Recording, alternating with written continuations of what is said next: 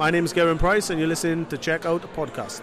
180. Super Series 4 steht an in Milton Keynes. Äh, von Montag, vom morgigen Montag bis einschließlich Donnerstag finden vier Turniere, vier wichtige Proto-Events äh, statt, leider aus deutscher Sicht äh, mit nur zwei Spielern. Das ist äh, so ein bisschen die Hiobsbotschaft, über die wir natürlich auch sprechen werden heute in der 184. Folge von Checkout, der Darts Podcast. Danke wieder fürs Einschalten, liebe Hörerinnen, liebe Hörer. Ich bin Kevin Schulte und begrüße natürlich Christian Rüdiger. Hallo Kevin, ich grüße dich. Wir sind heute nicht alleine, wir machen heute eine neue Community-Folge und zwar haben wir den Hörer Zacharias eingeladen. Grüße dich, Zacharias. Hi. Moin, moin. Bevor wir jetzt über die Aktualität sprechen, die da wäre mit der Super Series 4, würden äh, wir dich erstmal ähm, ja, fragen, wie bist du denn äh, zum Dartsport gekommen? Spielst du selbst vielleicht auch? Äh, wie bist du zu dem Podcast ähm, hier gekommen? Erzähl mal ein bisschen was über dich. Ja, äh, also wie gesagt, ich bin Zacharias oder Zachi, bin äh, 17 Jahre alt, komme aus dem Raum Osnabrück und äh, habe so, ich würde sagen, 2015, 16 angefangen, so ein bisschen Darts zu verfolgen. Erstmal natürlich auf Sport 1, mal rumgeseppt, geguckt, was läuft und dann irgendwann gedacht, keine Ahnung, hier den, den Grünen, den hast du schon ein paar Mal gesehen. Und diesen Taylor mit dem heftigen blauen Blitzshirt hast du auch schon mal gesehen. So, die findest du jetzt erstmal cool. Und dann äh, im Prinzip von jeder WM immer intensiver mit Darts beschäftigt, dann irgendwann ein bisschen den Turnierkalender verstanden und dann halt auch angefangen selber zu spielen. Und äh, ja, da bin ich auch so semi-erfolgreich immer dabei und ähm, ja, inzwischen verfolge ich eigentlich die ganze Tour und nehme alles mit, was irgendwie geht. Das ist wunderbar, Zachi, denn Darts ist einfach der schönste oder der geilste Sport, den es gibt. Und du hast ja jetzt auch schon mal angesprochen, den, den Grünen hast du so beim Seppen ein wenig gesehen. Ist das auch dein Lieblingsspieler, Michael van Gerven, oder wie sieht es da so aus? Wie bist du da aufgestellt? Nee, nee, also überhaupt nicht tatsächlich. Das hat sich äh, relativ schnell ein bisschen abgewendet, weil mir der dann wirklich irgendwann ein bisschen unsympathischer geworden ist. Ich weiß nicht, wie er menschlich ist, aber äh, so als Spieler mag ich ihn nicht so. Da bin ich eher, ich bin erstmal einer, der, der gerne auf Underdogs setzt, der ein Fan ist von Spielern, bei denen es nicht läuft, hofft, dass sie zurückkämpfen können. Daher auch mein Lieblingsspieler, Adrian Lewis. Nachdem Phil Taylor gegangen ist, hat er im Prinzip mein äh, mein Lieblingsspieler, meine Lieblingsspielerposition Nummer eins mal erobert. Und ähm, ja, ansonsten James Wilson finde ich cool, Benito van de Pass finde ich cool, ich supporte die Deutschen und ähm, ja. Du schaltest uns jetzt auch, denke mal, ich kann das so sagen, regelmäßig ein. Was äh, fasziniert dich denn, sag ich mal, an Darts allgemein oder dann natürlich auch an uns, dass du hängen geblieben bist und gesagt hast, Mensch, also die Jungs, die will ich ähm, öfter hören? Äh, ich bin einfach ein Fan von der Atmosphäre. Ich finde dieses, ich dieses einfache Rechnen, was trotzdem für viele so kompliziert erscheint, finde ich einfach, ich einfach cool, wie so ein simples Spiel so einen Hype eigentlich ausgelöst hat in den letzten Jahren, auch hier in Deutschland. Und ähm, wie gesagt, ich nehme alles mit, was geht. Und da gehören dann halt auch die Podcasts zu, die dann auch teilweise doppelt und dreifach gehört werden, wenn da gerade nichts Neues kommt. Ja, also deswegen nochmal die Entschuldigung an äh, dich, aber auch an alle anderen Hörerinnen und Hörer, dass wir jetzt da mal eine kleine äh, Pause eingelegt haben von äh, knapp zwei Wochen. Aber jetzt geht's ja wieder in die Vollen und auch äh, so langsam kommt ja das World Matchplay auch dann am Horizont auf. Äh, in gut einem Monat oder in fünf Wochen geht's dann dort rund. Und ja, aktuell ist ja die Lage so ein bisschen diffizil. In Großbritannien gibt es wieder mehr Corona-Fälle. Aktuell, jetzt ganz aktuell die Zahlen in UK äh, dreimal so hoch wie in Deutschland, was die täglichen Neuinfektionen betrifft, obwohl man natürlich beim Impfen noch einen deutlichen Vorsprung hat. Also alles äh, eine schwierige Gemengelage, aber äh, vielleicht jetzt auch, äh, wir müssen jetzt hier nicht über Virologie sprechen oder so, aber generell, ähm, wie sehr erwartest du jetzt auch die, die Rückkehr der Fans? Wie äh, sehr hat dich vielleicht auch die Rückkehr der Fans gefreut ähm, im Rahmen der Premier League? Also das hat für unsere äh, ähm, für unsere Augen und Ohren hat das nochmal einen ganz anderen Touch gehabt. Wie ging es dir da? Ja, ich sehe das ähnlich. Ähm, ich war bei einem Kumpel an dem Abend. Wir haben eigentlich nur Darts gespielt zu dem Zeitpunkt und dann habe ich einfach auf dem Handy äh, einen Darts-Übertragungssender eingeschaltet und äh, die Walk-Ons gesehen und da war ja wirklich völlige Eskalation, sowohl bei Gary Anderson als vor allem natürlich auch bei Nathan Espinel. Und ähm, ja, allgemein diese Stimmung, die war einfach wieder, die war einfach wieder präsent, obwohl es ja in Anführungszeichen nicht mal 1000 Zuschauer waren. Und dass dann natürlich noch Michael van Gerben ausgebuht wurde, hat mich persönlich nicht gefreut. Aber das hat einfach gezeigt, dass die Fans wieder Einfluss aufs Spiel nehmen.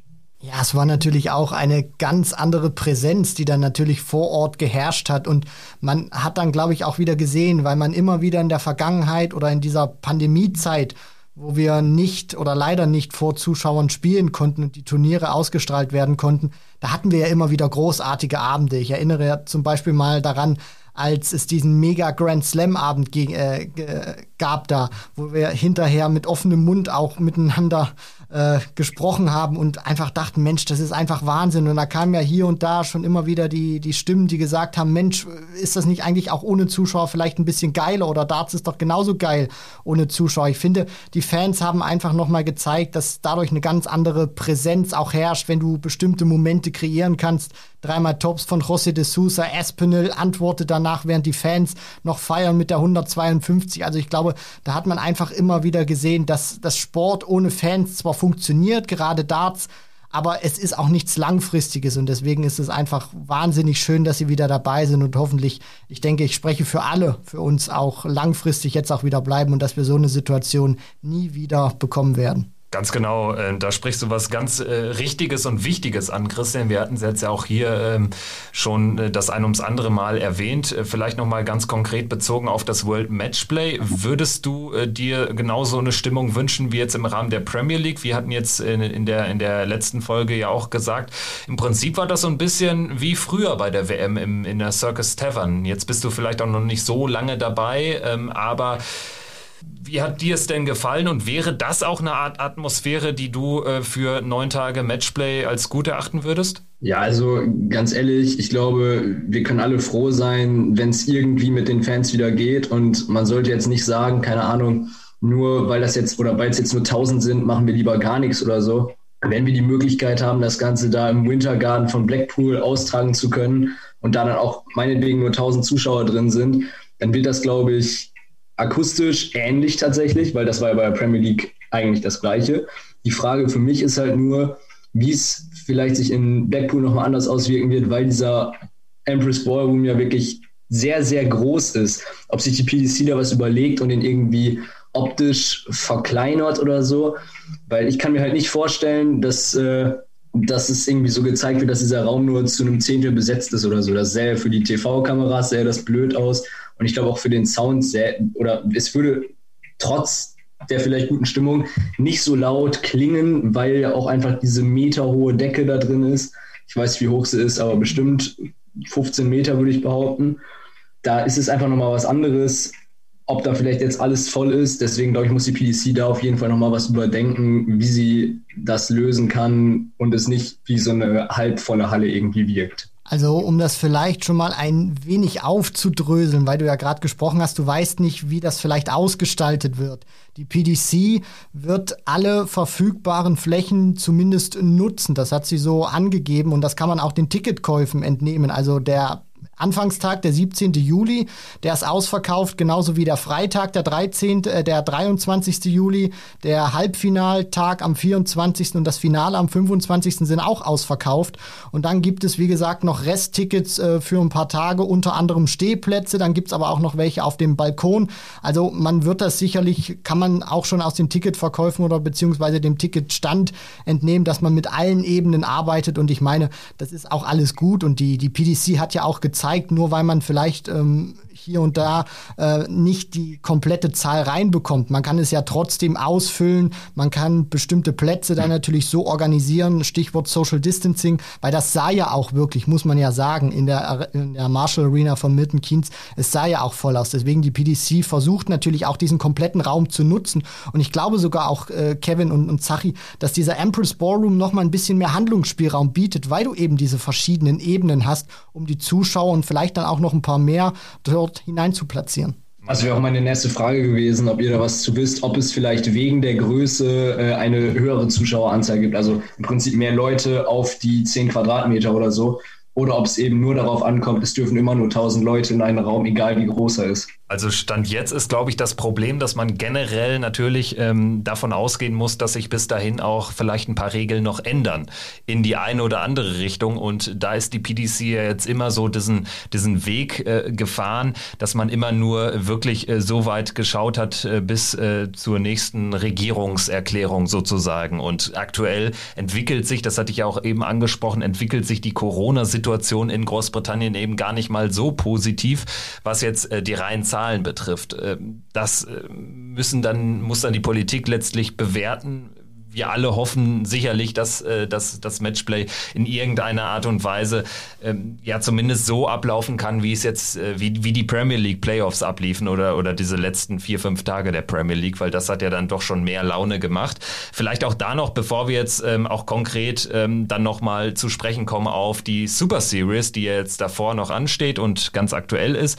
Eine Frage hätte ich noch, die mich interessieren würde, und zwar ähm, hast du in der langen Corona-Zeit, wo dann natürlich die Fans auch keine Stimmung gemacht haben, wo man dann Stimmung von Band eingespielt hat von Seiten der PDC, hast du da so ein bisschen die, die, die Lust, so ein bisschen den Enthusiasmus am, am Darts-Schauen verloren oder war bei dir alles ungebrochen? Ähm, nein, eigentlich nicht. Also ich, ich muss ja ganz ehrlich sein, ich gucke die Turniere, gucke ich alle wirklich sehr, sehr gerne und wenn ich zu Hause bin, gucke ich das dann auch abends immer. Wenn ich unterwegs bin, geht es halt vielleicht manchmal nicht. Aber äh, zum Beispiel, ich sage jetzt mal die Premier League, die gucke ich selten wirklich immer durchgängig mit Herzblut oder so. Ich bin eher der Turniertyp als der Ligatyp. Auch dieses Jahr, trotz der Zuschauer, habe ich vielleicht nicht jedes Spiel dann immer komplett reingezogen. Aber an sich die, äh, die Stimmung beim Darts, die ist wichtig. Aber ich fand es auch ohne wirklich gut anzuschauen. Und wenn dann das Leistungsniveau gestimmt hat, wir hatten eben, glaube ich, den einen Abend da beim Last Grand Slam angesprochen. Da erinnere ich mich zum Beispiel noch sehr, sehr gerne an das Spiel von Simon Whitlock mit äh, I'm a 180 Machine, wo er da irgendwie 20 Stück oder so reingeknallt hat gegen Van Gerven, der dann Matchstarts vergibt. Und da hat man natürlich schon das Publikum vermisst. Andererseits war da eine Phase in der Corona-Pandemie, wo man, glaube ich, froh war mit allem, was man hatte. Und da war man trotzdem voll drin in diesem, in diesem Turnier. Und das hat einfach megamäßig Bock gemacht. Und ich glaube, da konnte man auch sich nicht vom Darts lösen und sagen, ja, nur weil die Zuschauer da sind, gucke ich jetzt irgendwie kein Darts mehr oder so, sondern guckt dann Fußball äh, mit Geisterspielen, wo irgendeine Fanatmo runtergemischt ist, die ich nebenbei im Darts wesentlich erträglicher fand als im Fußball.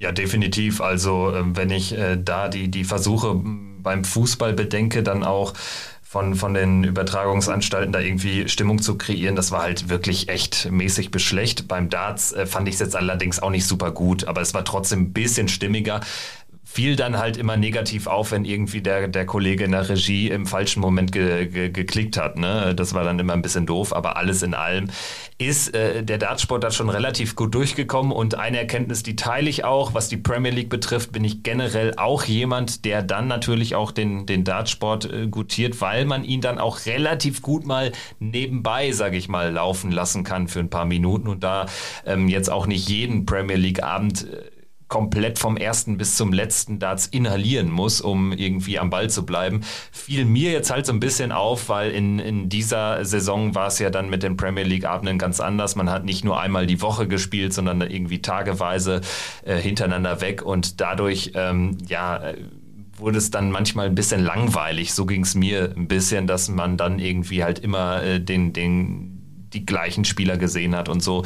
Aber dann eben nicht nur einmal die Woche, sondern jeden Tag. Und das war ein bisschen zäh an der einen oder anderen Stelle, aber alles in allem, denke ich, sind wir da auch ganz gut durchgekommen.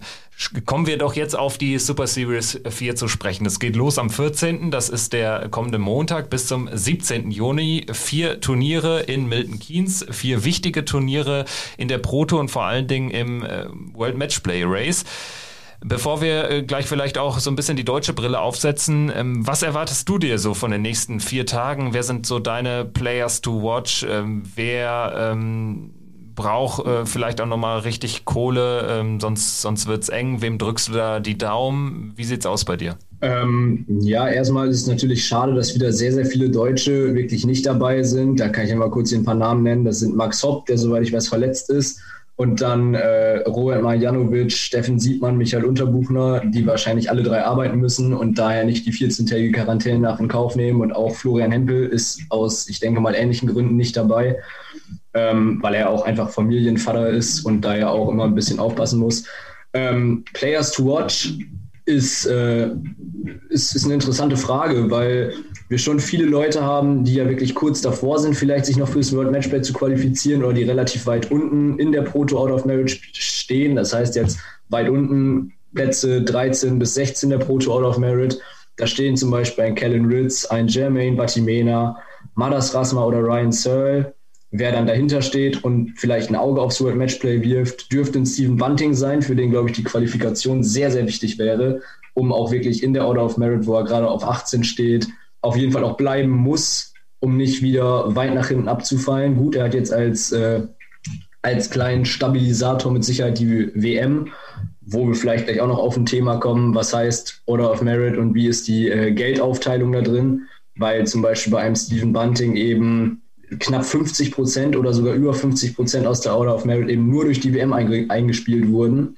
Äh, du hattest aber gefragt, wer ein, wer ein Player to watch ist ich persönlich bin zum Beispiel ein Fan von Kim Heibrechts und ich glaube, wenn der gut spielt, kann er auch weit kommen.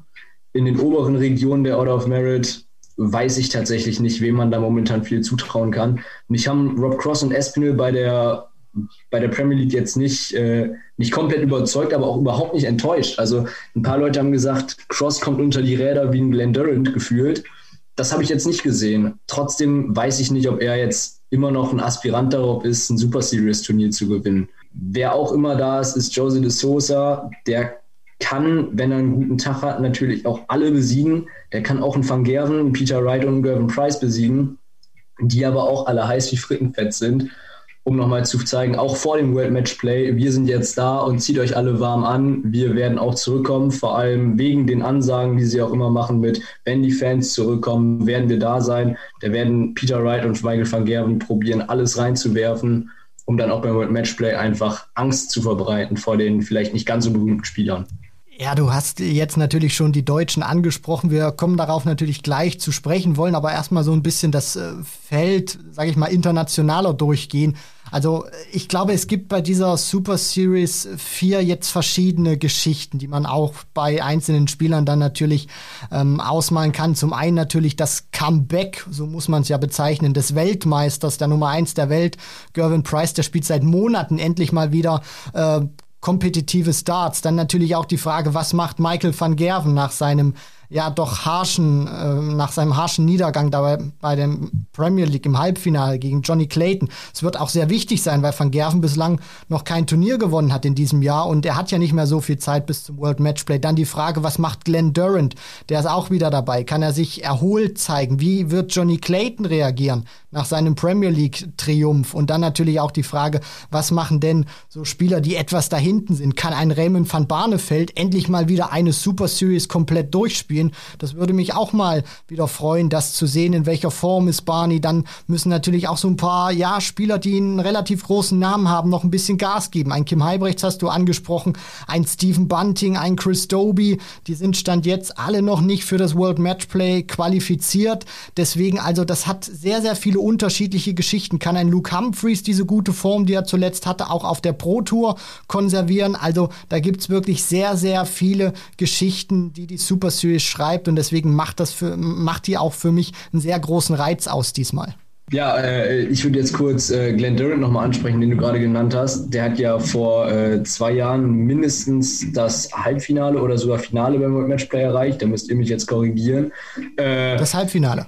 Halbfinale, ja, verteidigt 50.000 Pfund auf jeden Fall. Und äh, wenn er jetzt in der ersten Runde rausgeht, weil qualifizieren wird er sich wahrscheinlich, weil er durch die reine Super Series wahrscheinlich nicht aus den Top 16 fallen wird, könnte aber eben durch den Erstrunden aus wirklich aus den Top 16 rausgehen. Und was passiert, wenn ein Glenn Dillon aus den Top 16 rausgeht? Wenn er nicht ganz, ganz schnell seine Form wiederfindet, wird er sich vielleicht nach der nächsten WM, wie ein Adrian Lewis, vielleicht noch nicht ganz so weit unten finden, aber eben auch ins Mittelfeld der Top 32 rücken, wo ich dann Spieler sehe wie Simon Whitlock oder Mervyn King, die mich in letzter Zeit überzeugt haben.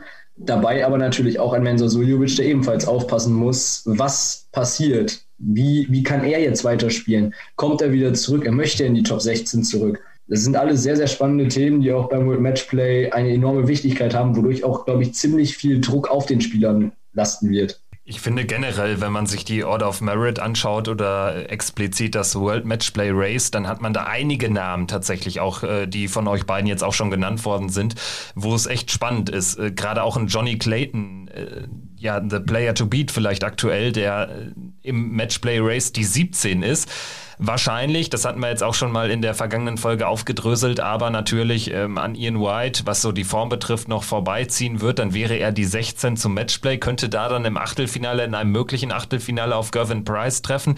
Ich finde ja ganz persönlich, dass es ähm, das auch aktuell so ein bisschen ausmacht. Ne? Also man hat äh, gefühlt äh, Spieler, die äh, wenn man so eine Formtabelle machen würde, viel weiter oben wären. Andere viel weiter hinten, zum Beispiel ein Glenn Durant oder so.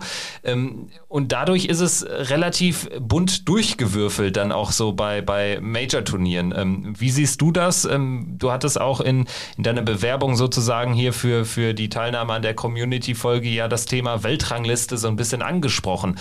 Ähm, sollte man da was dran drehen? Sollten Turniere wie die Premier League auch Ranking-Turniere werden? Oder ähm, sagst du, ja, im Prinzip kann man alles so lassen, wie es ist? Nein, also die Premier League sollte auf gar keinen Fall ein Ranking-Turnier werden, weil das, glaube ich, einfach auch nicht der Sinn der Premier League ist. Die Premier League ist ein reines Show-Event und solange sich Spieler nicht über diese Pro to Order of Merit für ein Turnier qualifizieren können, ist es für mich äh, nicht, nicht gut, solche Turniere in die Order of Merit einfließen zu lassen, was ja auch nicht gemacht wird. Dann wird nämlich die Spalte zwischen Platz, ich sage jetzt mal 10 und äh, 16, riesen, riesengroß werden. Und Spieler, die eben auf Platz 16 oder 17 liegen, hätten es ganz, ganz schwer nach vorne zu kommen und sich dadurch gute Setzpositionen für beispielsweise die WM zu sichern. Was für mich eben, eben wichtig ist, das hatte Matthew Edgar neulich in einem Video auch angesprochen und auch Paul Nicholson ist da, glaube ich, der Meinung, dass da was überarbeitet werden muss ist, dass die WM eben einen ganz, ganz großen Anteil des Geldes der Order of Merit macht. Da muss, da muss man sich als bestes Beispiel eben Stephen Bunting angucken. Der hat äh, in den letzten zwei Jahren bei der WM 135.000 Pfund verdient, hat in den letzten zwei Jahren aber eben auch nur 260.000 Pfund eingenommen. Das ist in Prozentzahlen eine 51,9 Prozent. Und ohne dieses Geld wäre Steven Bunting nicht da, wo er jetzt ist. Von der reinen Tour-Performance ist Steven Bunting momentan kein Top-20-Spieler. Und ich glaube, dass man da was umändern muss. Vielleicht auch sogar das Geld des Weltmeisters ein bisschen runterziehen muss oder zumindest das System. Der soll nicht weniger Geld verdienen. Man sollte das System irgendwie umstellen, dass dieses Geld nicht komplett in die Order of Merit geht oder eben in eine Punkterangliste separat umändern weil das, glaube ich, einfach fairer wäre. Weil der Sinn der Order of Merit kann ja nicht sein, dass der Weltmeister oder der Spieler, der nur bei der WM weit kommt, immer ganz vorne ist. Und das ist in den letzten Jahren eigentlich immer so gewesen. Gut, wir hatten eine riesige Dominanz von Michael van Geren, der meistens seine, ich sage jetzt mal, nicht mittelmäßigen, aber vielleicht überdurchschnittlichen Leistungen bei der, bei der WM nicht immer da, durch diese Leistung konnte er nicht immer eingeholt werden von den Leuten, die Weltmeister geworden sind, wie Gary Anderson 2015, 16 äh, oder eben von Peter Wright, auch wenn er den ja inzwischen auch schon fast äh, eingeholt hat, beziehungsweise Stand jetzt, glaube ich, sogar vor ihm ist. Trotzdem glaube ich, dass man, dass man in dem System etwas ändern muss, damit es auch einfach fairer ist für alle Spieler, vor allem zwischen Position 16 und 32, um in diese Top 16 reinzukommen. Zur Verteidigung vielleicht erstmal der Weltmeisterschaft muss man natürlich sagen, das ist das größte Turnier, was die PDC im Kalender hat, wo, wenn wir mal die Pro Tour rausrechnen, äh, die meisten Spieler natürlich auch am Start sind und natürlich auch es sehr, sehr viele verschiedene Qualifikationswege gibt. Und um das mal an diesem Beispiel zu konstruieren, was du da auch gesagt hast, dass die WM einen sehr großen Stellenwert hat oder wahrscheinlich eine Ausnahmestellung im, im gesamten Dartsjahr.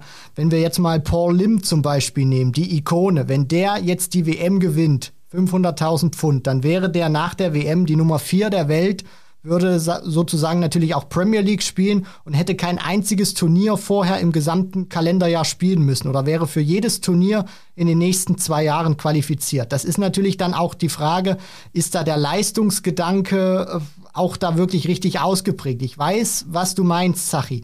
Wo ich immer ein bisschen die, die Probleme habe, ist, äh, wenn dann oder ähm, dass das System reformiert werden kann. Ich sage jetzt nicht muss, Das, äh, da würde ich mitgehen. Die Frage ist dann natürlich immer nur, welche Lösungen gibt es? Ein Punktesystem würde ich persönlich jetzt, das ist jetzt nur meine persönliche Meinung, nicht gut finden, weil ich dann natürlich immer gucke, wie, wie macht man das dann? Macht man es trotzdem immer noch alle zwei Jahre, das Punktesystem, oder macht man es zum Beispiel wie im Tennis jedes Jahr? Und dann hast du natürlich auch die Gefahr, wenn du jetzt mal wirklich drei gute Monate hast oder du, du gewinnst ein Grand Slam Turnier im Tennis, dann bist du eigentlich schon wieder ganz vorne mit dabei. Und deswegen finde ich es beim Darts zumindest auch gut, weil Rob Cross zum Beispiel damals die WM gewinnen konnte. Der hatte auch ein bisschen Zeit, finde ich. Du, dieses, dieses Ranking-System gibt den Spielern auch Zeit, sich ein bisschen vielleicht zu akklimatisieren. Wenn du einen großen Erfolg hast, dass du auch vom Kopf her vielleicht weißt, du musst nicht direkt was hinterher produzieren, sonst bist du vielleicht in drei oder vier Monaten wieder an einem ganz anderen Punkt angelangt. Deswegen es besteht sicherlich Reformierungsbedarf, nur ich hätte jetzt persönlich nicht so richtig die, die Lösungen oder die, die Werkzeuge parat, um zu gucken, wie könnte man das machen, weil ein Punktesystem gab es ja zum Beispiel schon mal und da hat man ja dann diese Order of Merit genommen, wobei ich es auch schon, muss ich ehrlich sagen, ein bisschen charmant finde, zu sehen, wie viel Kohle haben denn die Jungs wirklich in den vergangenen zwei Jahren eingespielt, aber ich bin vollkommen bei dir. Bei anderen großen Major-Turnieren ein bisschen mehr Preisgeld, vielleicht das World Matchplay irgendwann vielleicht mal höher dotieren für, für den Sieger oder allgemein, weil die WM, du hast recht, gerade der Sieger oder dann ab dem Halbfinale wird ja richtig abkassiert. Dann kommen wir doch jetzt als nächstes mal äh, zu den deutschen äh, Spielern äh, zu sprechen. Du hast jetzt eben schon die ganzen Absagen angesprochen. Hempel jetzt der Jüngste im Bunde, der jetzt auch nicht äh, ähm, teilnehmen kann wegen der strengen Quarantänebestimmungen. Steffen Siebmann, Robert Marianovic, Michael Unterbuchner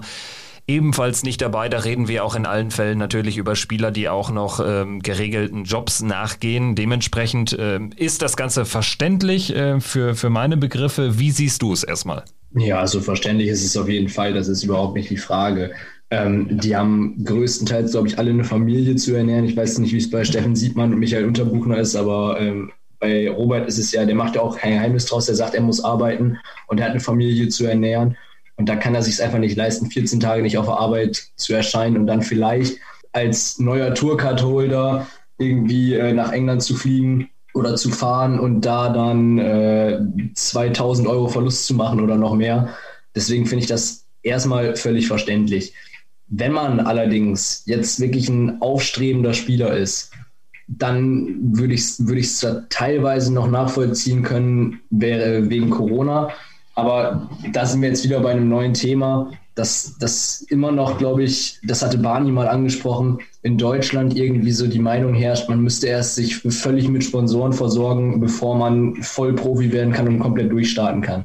Und ich glaube, wenn man ein Spieler ist mit ganz, ganz viel Potenzial, dann muss man, auch wenn es immer schwierig ist, das von außen zu sagen, auch einfach mal auf ein, äh, aufs Brett hauen und es einfach ausprobieren, mal ein Jahr Vollgas zu geben, mal alles zu spielen, weil ein Siebmann Unterbuchner und auch Marjanovic und wahrscheinlich jetzt auch Hempel, der ja noch eine private Geschichte, glaube ich, bei Super Series 1 und 2 dazwischen hatte, für die ist es fast unmöglich, sich über die Pro Tour jetzt noch zur WM zu qualifizieren. Die müssen alle zum PDPA Qualifier gehen und wir hatten eben auch schon gesagt, die WM hat einen sehr, sehr hohen Stellenwert, damit könnten die sich hocharbeiten, aber ohne WM wird es schwierig, diese Tourcard zu behalten über zwei Jahre.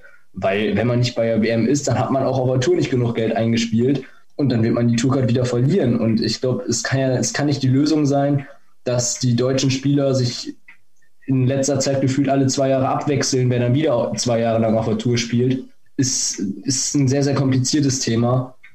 Aber da müssen wir, glaube ich, auch in Deutschland natürlich auch mal die Sponsoren ansprechen. Kommt dann auf unsere Jungs zu, die wollen euch auch alle haben und helft denen irgendwie, damit die auch hochkommen können. Aber momentan sehe ich in dem, in dem Bereich der, ich sage jetzt mal, mittelguten deutschen PDC-Spieler keine große Weiterentwicklung, weil die hatten wir vor fünf Jahren auch schon. Da waren es eben andere Namen. Da war Max Hopp noch einer aus dem Bereich oder mh, hm, vielleicht sogar Shorty Seiler, der war, glaube ich, auch damals so unter den Top 100 der Welt. Und jetzt haben wir halt nur Gaga, der in den Top 32 ist. Den hatten wir aber mit Max Hopp vor drei Jahren auch schon. Ich glaube, wir müssen das auch ein bisschen differenziert betrachten. Also erstmal diese, dieses Thema, dass jetzt zum Beispiel Hempel, Marianovic, Unterbuchner äh, sich jetzt in diesem Jahr ausgerechnet die Tourcard geholt haben, wo wir natürlich auch alle wussten, das wird äh, schwierig werden. Und die Frage ist natürlich auch immer, da ja gerade auch unter Buchner und Marianovic berufstätig sind. Ich meine, das ist ja jetzt nicht das erste Mal, dass sie, wenn sie jetzt aus UK zurückkommen würden, in Quarantäne müssten. Und dann wären, und die, die Frage, die sich dann natürlich stellt, ist, welcher Arbeitgeber macht das mit? Also das wären ja jetzt schon alleine wieder 14-tägige Quarantäne. Und davor gab es ja auch schon ein paar Super Series Events, beziehungsweise auf der Pro Tour, wo das gleiche Spiel erfolgt worden wäre. Und egal wie lang du im Betrieb bist und äh, welchen, welches Standing du natürlich auch hast in, in Deutschland. Ich glaube, Robert Marianovic könnte auch mit seinem Arbeitgeber anders verhandeln als jetzt jüngere Spieler. Aber das, das, das macht einfach keiner mit und das äh, ist dann auch immer so ein, so ein Thema. Und das, das, was du eben ansprichst, es ist ein sehr zweischneidiges Schwert, finde ich, dann zu sagen, Mensch, komm, probier's doch weil das Geld muss ja irgendwo herkommen und von alleine können sich die Jungs das ja nicht finanzieren. Und deswegen ist es auch immer wieder schwierig, dann so vielleicht auf eigene Faust das Ding zu wagen oder zu, zu sagen, ich, ich probiere das jetzt einfach und ich spiele auch einfach alles, weil das Geld muss ja irgendwo herkommen. Du hast vielleicht als, als junger, aufstrebender Spieler schon eine Familie und da muss der Kühlschrank einfach voll sein. Und deswegen verstehe ich das natürlich auch, dass manche erstmal diesen Sicherheitsweg vielleicht gehen oder wie Gabriel Clemens damals, der ja gesagt hat oder das mit dem Arbeitgeber abgesprochen hat, wenn das nicht funktionieren sollte, gehe ich wieder zurück. Dann hast du natürlich auch ein Stück weit eine, eine Befreiung, kannst vielleicht auch anders aufspielen, aber das Geld muss natürlich erstmal irgendwo herkommen. Und wenn die Jungs vielleicht keine Sponsoren haben, das irgendwie alles aus der eigenen Tasche bezahlen müssen, dann wird's irgendwo eng. Deswegen, ich bin auch einer, der gerne kritisch die Spieler beäugt. Nur hier muss ich leider tatsächlich diesmal sagen, ich, ich muss sie wirklich ein bisschen in Schutz nehmen, weil wir haben besondere Zeiten und gerade auch auf dem Circuit Fuß zu fassen, das ist verdammt schwierig, wenn du wenig Unterstützung hast oder ganz wenig Kohle. Zielst du eigentlich auch konkret so ein bisschen vielleicht auf äh, den Fall Nico Kurz ab? Äh, den muss man nämlich, finde ich, dann doch noch ein bisschen anders betrachten, weil da reden wir jetzt nicht über ein Corona-Argument, was da greifen kann, weil anders als Marianovic unter Buchner Hempel, die jetzt so gerade so in der ja, äh, erstmals oder zurück im Fall von Robert Marianovic auf der Tour sind, ist es ja bei Nico Kurz äh, so eine Geschichte, wo man sich schon fragen muss, das scheint ja eigentlich so von der Capability definitiv einer der Top äh, vier, fünf äh, deutschen Spieler zu sein, der es aber erst gar nicht so richtig ernsthaft versucht. Und da spielt jetzt auch Corona keine Hauptrolle, zumindest nicht im Jahr äh, 2020 bei der Q-School. Ähm, wie betrachtest du äh, Nico Kurz? Ähm, ja, Nico Kurz hat mich erstmal überzeugt dieses Jahr wieder bei der WM, beziehungsweise letztes Jahr, je nachdem, wie man es sehen will. Ähm, und mich hat es auch sehr gefreut, dass er zur Q-School gefahren ist, auch wenn die am Ende wirklich sehr, sehr erfolglos war, wo er auch, glaube ich, immer noch nach Gründen von vielen Leuten gesucht wird, wo ich wiederum sage, Leute, das ist ein ganz, ganz junger Mensch und dem muss man sowas auch verzeihen. Ähm, Super League war ja auch, ich würde mal sagen, mittelmäßig von Erfolg gekrönt, zumindest was das spielerische Level anging. Er ist ja, glaube ich, durch die Gruppenphase auf jeden Fall durchgekommen. Ähm, ja, Nico Kurz spreche ich damit gar nicht unbedingt an, weil der ist wirklich noch jung und der äh, hat bei der WM im letzten, beziehungsweise vorletzten Jahr wieder, wie man es nehmen will, ja wirklich gezeigt, was er spielen kann, hat, glaube ich, einen der besten Wurfstile hier in ganz Deutschland und ich bin ein Fan von Wurfstilen und sage, die Leute, die einen guten Wurfstil haben, werden auf Dauer, glaube ich, auch belohnt. So, und Nico hat, glaube ich, das Potenzial, später auf jeden Fall PDC zu spielen. Und dem gebe ich auch noch zwei Jahre. Der soll sich erstmal ein bisschen bei der Q-School dann einzocken, soll dann im nächsten Jahr wieder hinfahren, wieder alle Tage mitnehmen. Und dann wird man, glaube ich, eine Steigerung in seinem Spiel auch erkennen, was die Q-School angeht.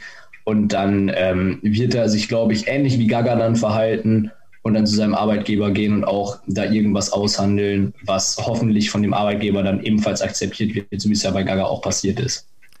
Zumal man ja auch sagen muss, Nico Kurz ist ja noch mehr als ein Jahrzehnt jünger als Gabriel Clemens. Und ich glaube auch, dass dieser, dieser Tourplan, wenn wir jetzt mal Corona rausnehmen, äh, auch einer ist, der Nico Kurz auch immer wieder vielleicht gar nicht zu, zu diesem Schritt genötigt hat oder wo, wo er sagt, ich muss das vielleicht auch gar nicht machen, weil wie viele European Tour Events äh, finden ja auch immer in Deutschland statt, wenn alles regulär abläuft. Und da geht er ja dann auch immer wieder hin, spielt die Qualifier oder zum oder den, den größten Teil dieser Turniere und äh, schafft es dann natürlich auch dadurch meistens auch äh, sich dann entweder, nee Quatsch, ähm, spielt dann halt den, den Großteil dieser Turniere und äh, ist dann auch bei der Super League recht erfolgreich und schafft oder findet dann auch immer wieder Mittel und Wege, sich dann, wie er das ja in den vergangenen zwei Jahren gemacht hat, zur WM zu, zu spielen. Und Nico Kurz ist ja auch einer, dem würde es, glaube ich, jetzt nicht an Sponsoren mangeln. Also ich glaube schon, dass der auch noch mal ein ganz anderes Standing hat als andere junge Talente. Und deswegen da noch mal die, die Frage an dich, was müsste sich denn da eigentlich jetzt verbessern? Weil du das ja angesprochen hast, gerade mit, mit jüngeren Spielern oder diese Situation mit deutschen Tourcard-Holdern.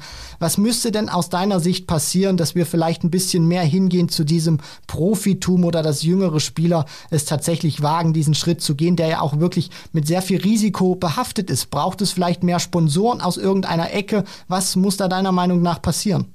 Ich glaube, es ist erstmal wichtig, dass die Förderung der jungen Spieler in Deutschland einfach noch weitergeführt wird. Ich meine, wir haben jetzt, glaube ich, zwei, ich sage jetzt mal Förderzentren. Ich weiß nicht, ob ich dafür jetzt Werbung machen darf, aber ich sage jetzt einfach mal, ich glaube, da haben wir was in Hannover. Alles gut, und ja.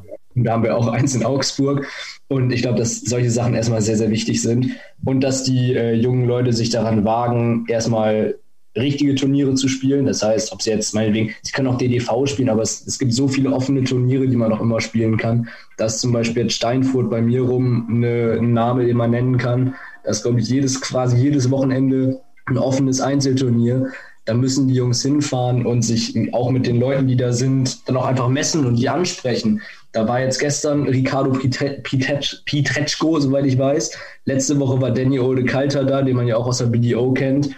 Und ähm, dazu dann eben noch über diese Förderzentren die Möglichkeit, äh, sich in der GDC zu messen und da mit den größten Talenten aus England, Spanien und wo die noch alle herkommen, eigentlich weltweit sich zu messen, wodurch man, glaube ich, auch dann einfach einen Übergang bekommt, um in die PDC zu kommen, wo es ja, glaube ich, auch neulich eine Tour, äh, eine Qualifying School für gab. Und ich glaube, über dieses System kann man auf jeden Fall ähm, viele Talente aus Deutschland dann später in die PDC bringen glaube, es ist auch immer eine Art und Weise, wie man die Talente auch anspricht. Also wenn ich mir da mal, äh, ohne jetzt irgendwie ein böses Wort drüber zu verlieren, aber mal so bestimmte Etablissements natürlich auch anschaue, die Darts anbieten, das spricht vielleicht nicht immer die Jugendlichen an oder zielt vielleicht auch nicht immer auf die Jugendlichen ab, weil sie teilweise vielleicht gar nicht in diese Spielstätten dürfen, weil es teilweise in Kneipen oder Gaststätten äh, Training stattfinden. Aber es gibt natürlich auch wieder gute Beispiele, die du auch schon angesprochen hast, äh, die, die Dart-Sport-Förderzentren Zentren oder auch, wo ich mal ein bisschen äh, auch mal hier und da während meiner Studienzeit vorbeigeschaut habe, bei Hannover 96, falls er zuhört. Hallo Andi, ich grüße dich.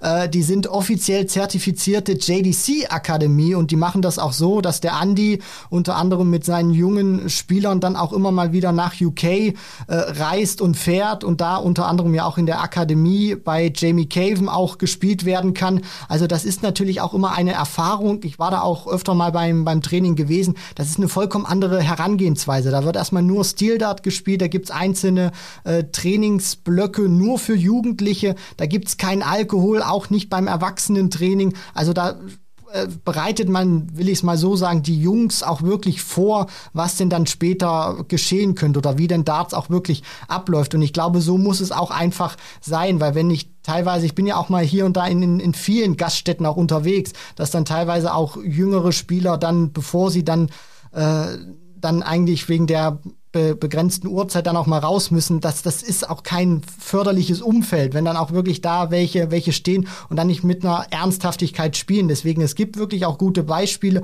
nur das muss dann auch ausgeweitet werden, nicht nur bei Hannover 96 oder bei auch anderen Dart-Sportförderzentren. Deswegen, da muss natürlich noch ein bisschen was getan werden, aber wir sind hier und da, finde ich, schon auf einem relativ guten Weg. Ja, es sind halt so ein paar kleine Schritte in Richtung äh, Professionalität oder mehr Professionalität schon auch ja im, im Jugendbereich. Ähm, jetzt äh, habt ihr äh, Hannover angesprochen, äh, Augsburg ähm, hattest du ja auch angesprochen, Zacharias, ähm, da das Dartsport-Förderzentrum äh, dort. Das sind alles äh, ähm, Mittel und Wege, glaube ich, die zwangsläufig, wenn man sowas durchzieht, die am Ende ich sag mal in Bildern gesprochen, mehr äh, talentierte Jugendliche abwerfen, als wenn man solche Systeme gar nicht etabliert. Und ich glaube, da liegt einfach Deutschland noch ein paar Jahre oder Jahrzehnte auch äh, zum Beispiel den Niederländern hinterher.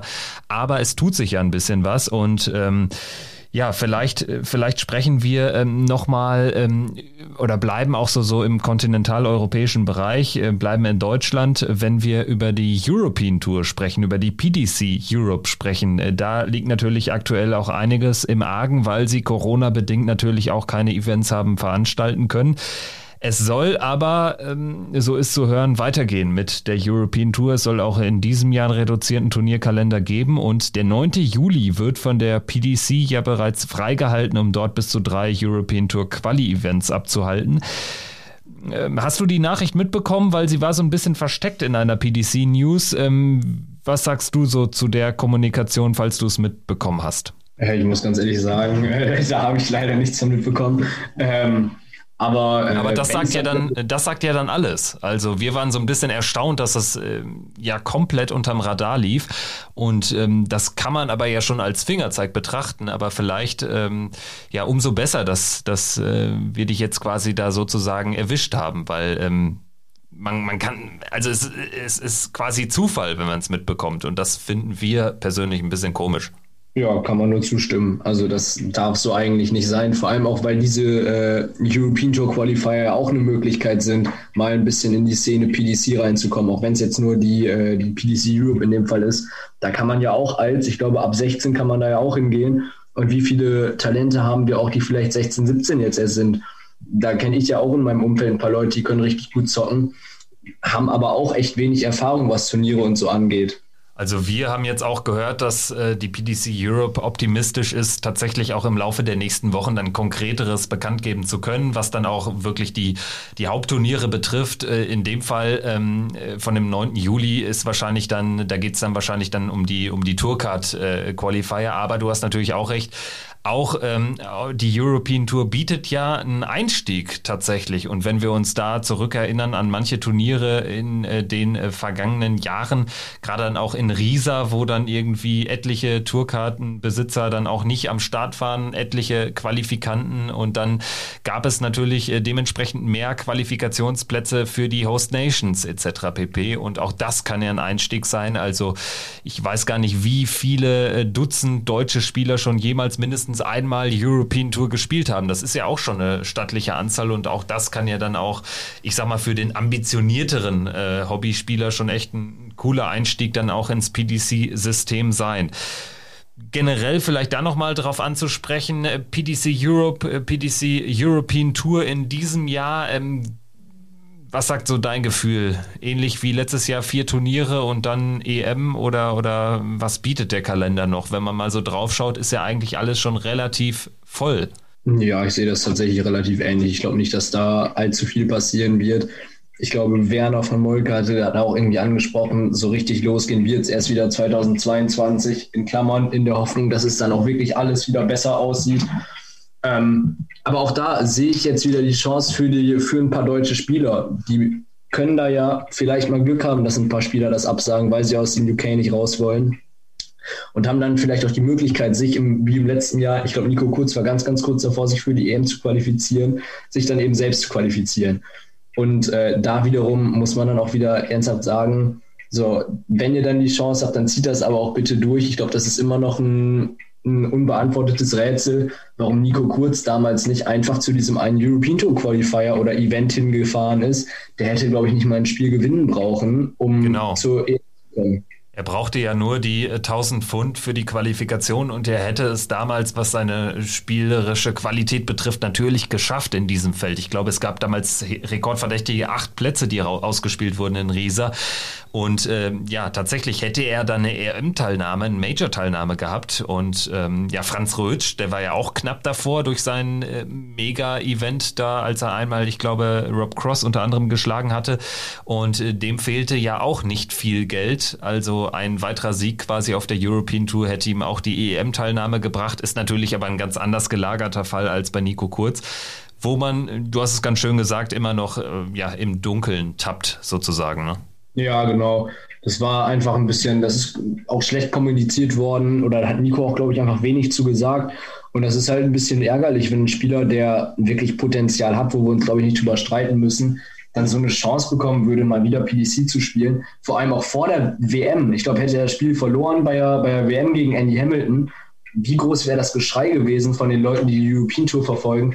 Du hättest doch noch Erfahrungen sammeln können. Warum hast du denn jetzt ein halbes Jahr Pause gemacht gefühlt und bist dann einfach in Anführungszeichen unvorbereitet in die WM gegangen? Da hat er, glaube ich, Glück gehabt, dass er dann dieses Spiel gegen den Hammer gewonnen hat und in der zweiten Runde dann gegen Gabriel Clemens gespielt hat, wo alle gesagt haben, das Spiel darf er verlieren da hätte er, glaube ich, auch schlechter spielen können und es hätte sich keiner beschwert, weil eben auch dieser Deutsche einfach durch gewesen wäre. Glaube, das war ganz, ganz wichtig bei der WM. Ja, das sind natürlich jetzt auch alles so Sachen, da wollen wir natürlich auch hoffen, dass sich das äh, positiver auch entwickelt und dass wir auch ein paar Daten jetzt bekommen in den kommenden Tagen vielleicht oder dann auch äh, Wochen, eins, zwei, vielleicht drei, vier Wochen, wie es dann wirklich mit der European Tour weitergeht, weil da stochern wir wirklich noch im Nebel. Was aber feststeht, und da machen wir jetzt wirklich den ganz harten, großen Cut, das war ja auch noch eines deiner äh, Themen, die wir ja auch schon in, in den vergangenen Wochen angerissen haben, denn es wird ja nicht nur eine PDC-WM geben, sondern es wird auch, äh, viele sagen, sehr despektierlich, wie können sie es nur wagen, die Altherren-WM oder die Opa-WM oder Oma-WM. Äh, also ich finde, diese Wörter sollte man nicht in den Mund nehmen. Ich freue mich schon richtig drauf. Und du, Zacharias, du standest da auch immer mit uns im Kontakt. Wir reden natürlich über die Senior World Darts Championship vom 3. bis 6. Februar wurden ja auch schon die Details bekannt gegeben. Tickets können auch schon käuflich erworben werden.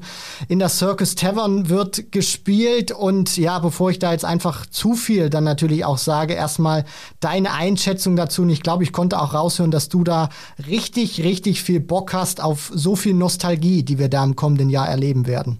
Ja, genau, völlig richtig. Äh, wie ich ja schon angesprochen hatte, ich war bis 2018 ein riesengroßer Phil Taylor-Fan. Äh, insofern ich damals die Tour halt schon komplett verfolgt habe. Ähm, ich habe richtig Bock, den Jungen wiederzusehen. Muss aber auch ganz ehrlich sagen, äh, dass ich an dem Turnier auch nicht alles gut finde. Meiner Meinung nach zum Beispiel hätte man eine Regel einführen müssen, dass Spieler, die immer noch äh, wirklich aktiv Dart spielen, nicht dabei sein dürfen. Wir haben Stand jetzt zum Beispiel äh, auf Platz 19 der angekündigten Spieler Robert Thornton, der äh, meiner Meinung nach eben bei so einem Turnier noch nichts verloren hat, weil er noch ein aktiver Spieler eigentlich ist.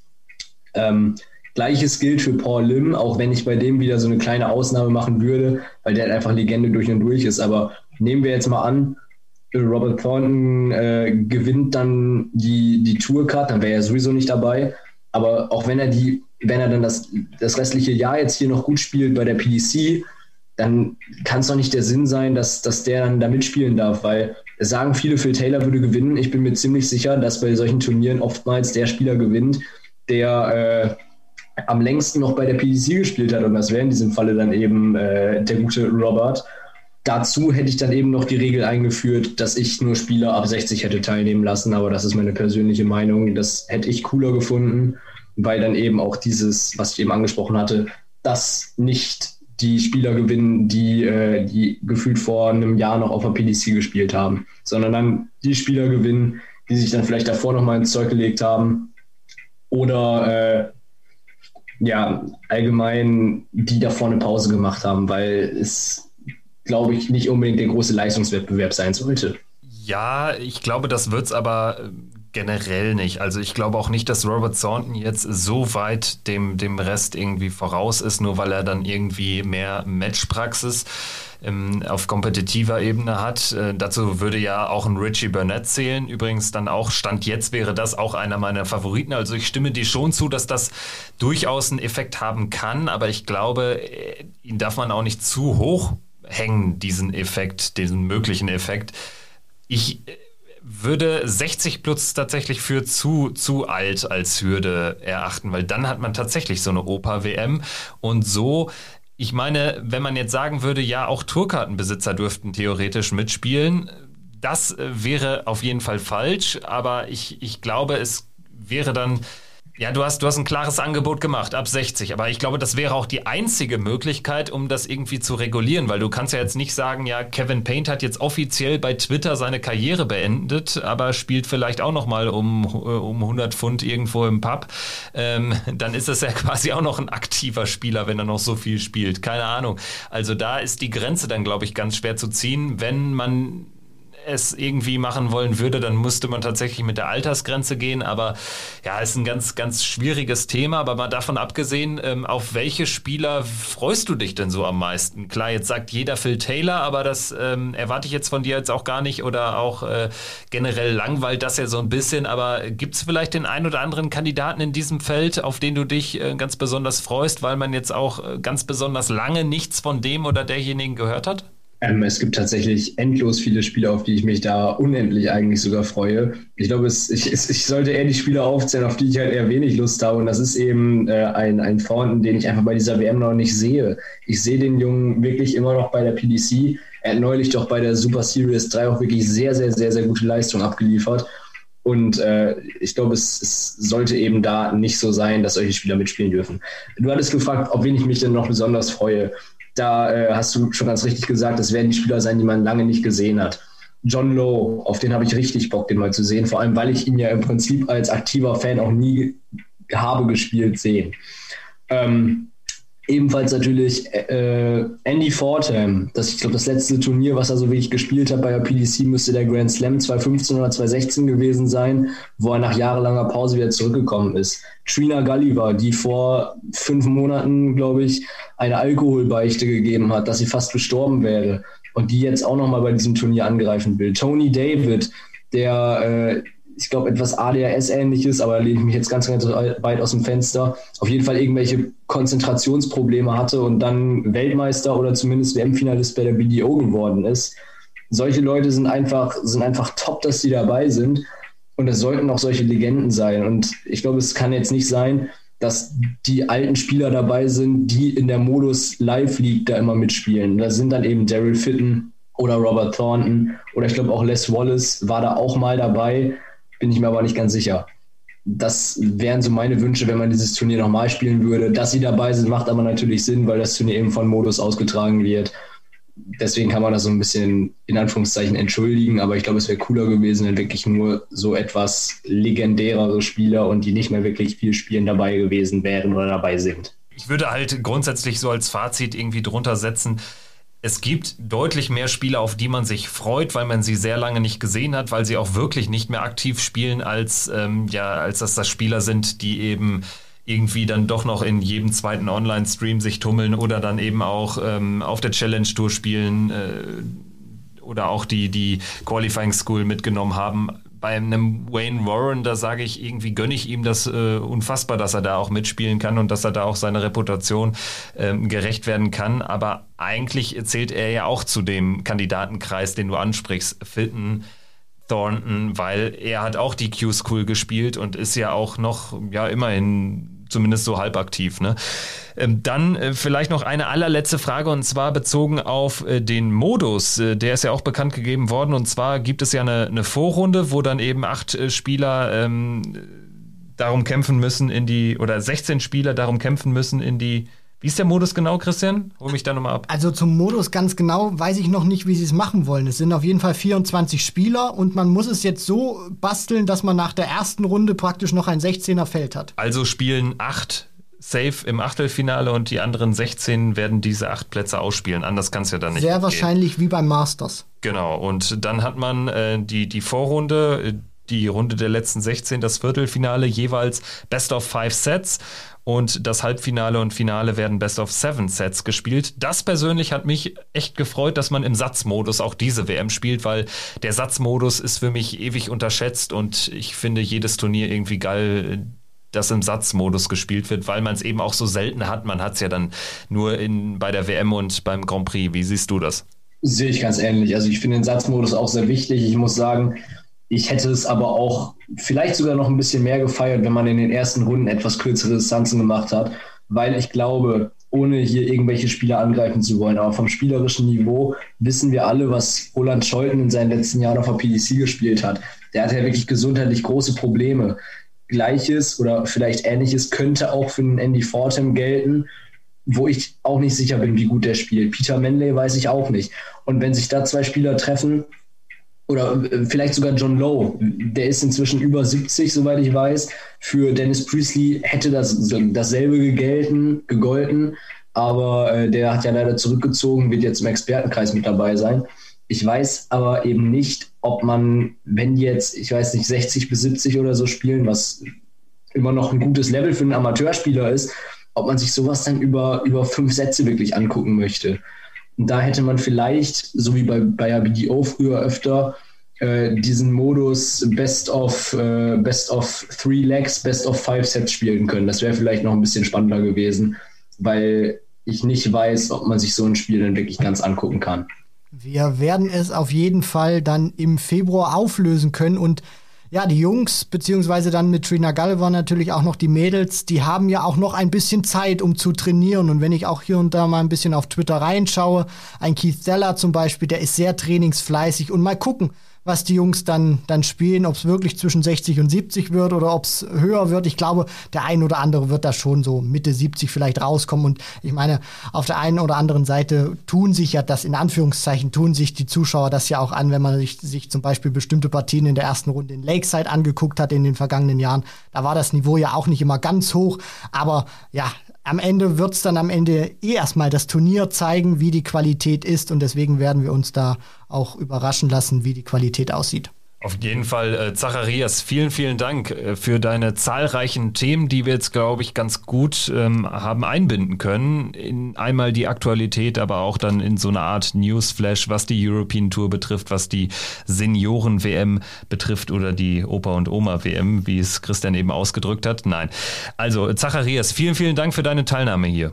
Ja, vielen Dank, dass ich dabei sein durfte. Und vielleicht noch einen kleinen Shoutout. Wir wollen alle Elmar Paulke bei der Seniors World Championship sehen. Also bitte geht zum Qualifier Elmar. In diesem Sinne, genau. Einen deutschen Starter haben wir ja noch nicht. Also, danke fürs äh, Zuhören, liebe Hörerinnen und Hörer. Das war Checkout der Darts Podcast Folge 184 mit Christian Rüdiger und meiner Wenigkeit Kevin Schulte und unserem Gast Zacharias. Danke auf jeden Fall fürs Zuhören und wenn auch ihr in Zukunft mal dabei sein wollt, dann schreibt uns einfach bei Instagram. Wir werden das das eine oder andere Mal immer mal wieder einbinden. Also, bis dahin macht's gut. Ciao. Ciao.